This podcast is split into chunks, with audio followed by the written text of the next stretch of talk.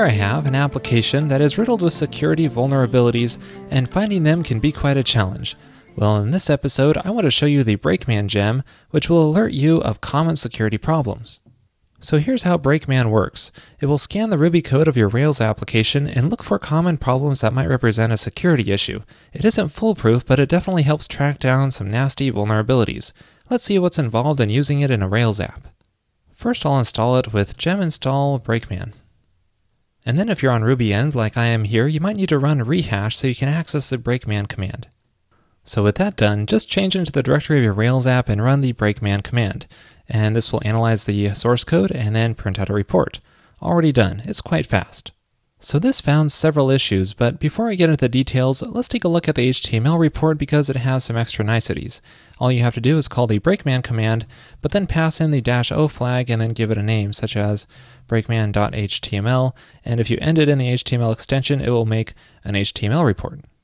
And then I'll open that up in a browser, so at the top here, it uh, tells you what different checks that Brakeman performed, and as you can see, there are quite a lot, which is really nice. And then it gives you a summary of the results, uh, but the really good stuff is down here where it tells you the details of the issues that it found.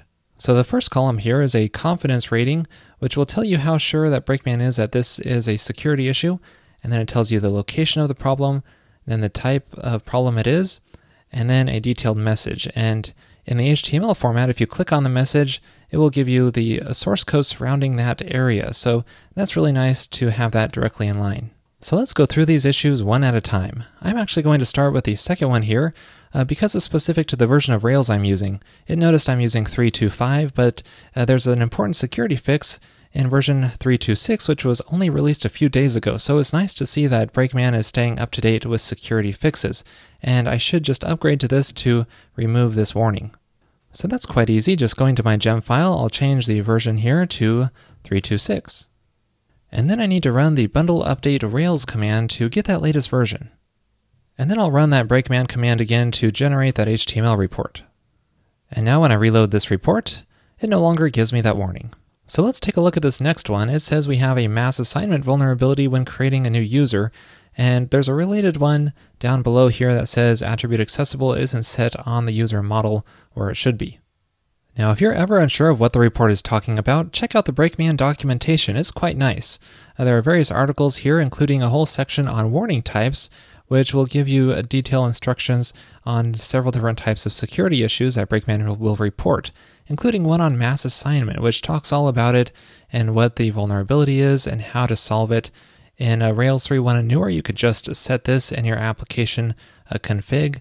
And uh, notice that there's a option to skip protection when you're creating a new uh, instance, but it will also warn about that case. So Brakeman does cover you pretty nicely. So I'll just go to my application config file and enable that option that was mentioned in the documentation, which is right here. I'll just comment this. Uh, this is actually enabled by default in new Rails apps, but perhaps you're upgrading from an older version of Rails and you forget to enable this. Uh, Brakeman is a nice reminder.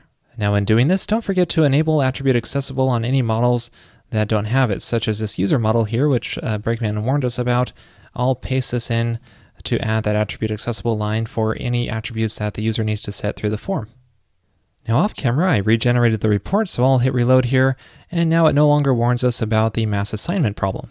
So next up, looks like I have an SQL injection vulnerability, which is quite serious, and that's appearing in the products controller index action. So checking out the source code for that index action, you can see I'm inserting a user parameter directly into an order SQL clause.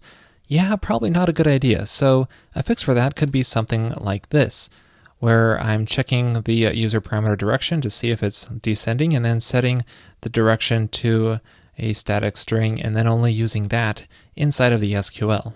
So Brakeman is smart enough to know that params values are dangerous, but these other strings that I'm setting the value to are not, and that's just what I'm using in the SQL. So with that fix in place, I regenerate the report, and the issue's gone. So this next one is telling me it's a weak confidence, so it might not be an issue, but it's a good idea to investigate anyway. Uh, the warning type is redirect, and it says it's a possibly unprotected redirect inside of my sessions controller create action. Now the documentation goes into some further detail on this one, Basically, if you're redirecting based off of a user parameter, then you're subject to phishing attacks because an evil site might be set up that looks identical to yours and they might redirect users to that evil site. And uh, so let's say someone signs in through your application, it's successful, but it redirects to the evil site that says the password was invalid and they have to retype it in. So you're basically setting yourself up to phishing attacks because the user types it in again, but on the evil site.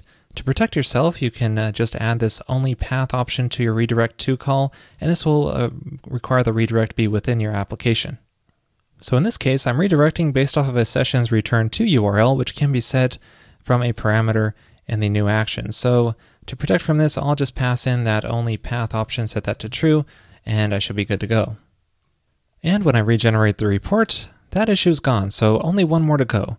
And this one's pretty easy. Basically, it's saying there's an insufficient validation in my user model because I'm using caret and dollar signs as anchors in my regular expression instead of uh, backslash a and z.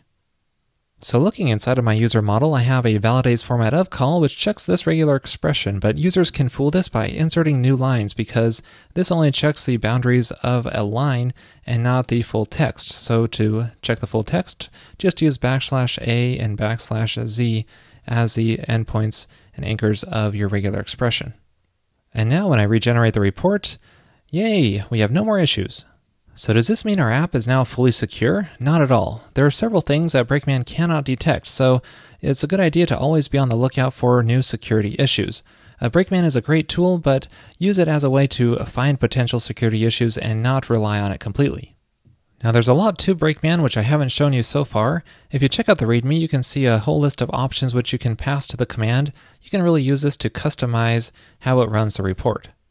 Now if you want to run Brakeman through a rake task, you can pass the double dash rake option and it will generate a rake file in your Rails application. So this generated task serves as a nice example of how you can run Brakeman from within Ruby, and you can pass in various options to really customize the report and make it consistent for your application. And uh, if you want to run this command though, you'll need to add the Brakeman gem to your gem file. I'll just add it to the bottom here. And then you'll probably want to specify the group and set that to development. Now, another way to run Brakeman is using guard, which I covered in episode 264. Basically, this will automatically run Brakeman whenever you make a change to a file. Now, to set this up, you can just add it to your gem file and then run guard init Brakeman uh, to configure it. Now, I did have a few problems getting this working on my system, but hopefully those issues will be fixed soon. Well, that's it for this episode on Brakeman. It's a great way to find potential security vulnerabilities on your Rails app. Be sure to check out the documentation for more details and also the contributing guide if you're interested in helping out with the project. Thanks for watching. In this week's Pro episode, I will show you how to integrate Twitter into a Rails app. There you will learn how to fetch data from the API and cache it, and even how to authenticate as a user who is signed in to your application. To watch that episode and all other Pro and Revised episodes, just head on over to railscasts.com/pro and then sign up there for just $9 per month.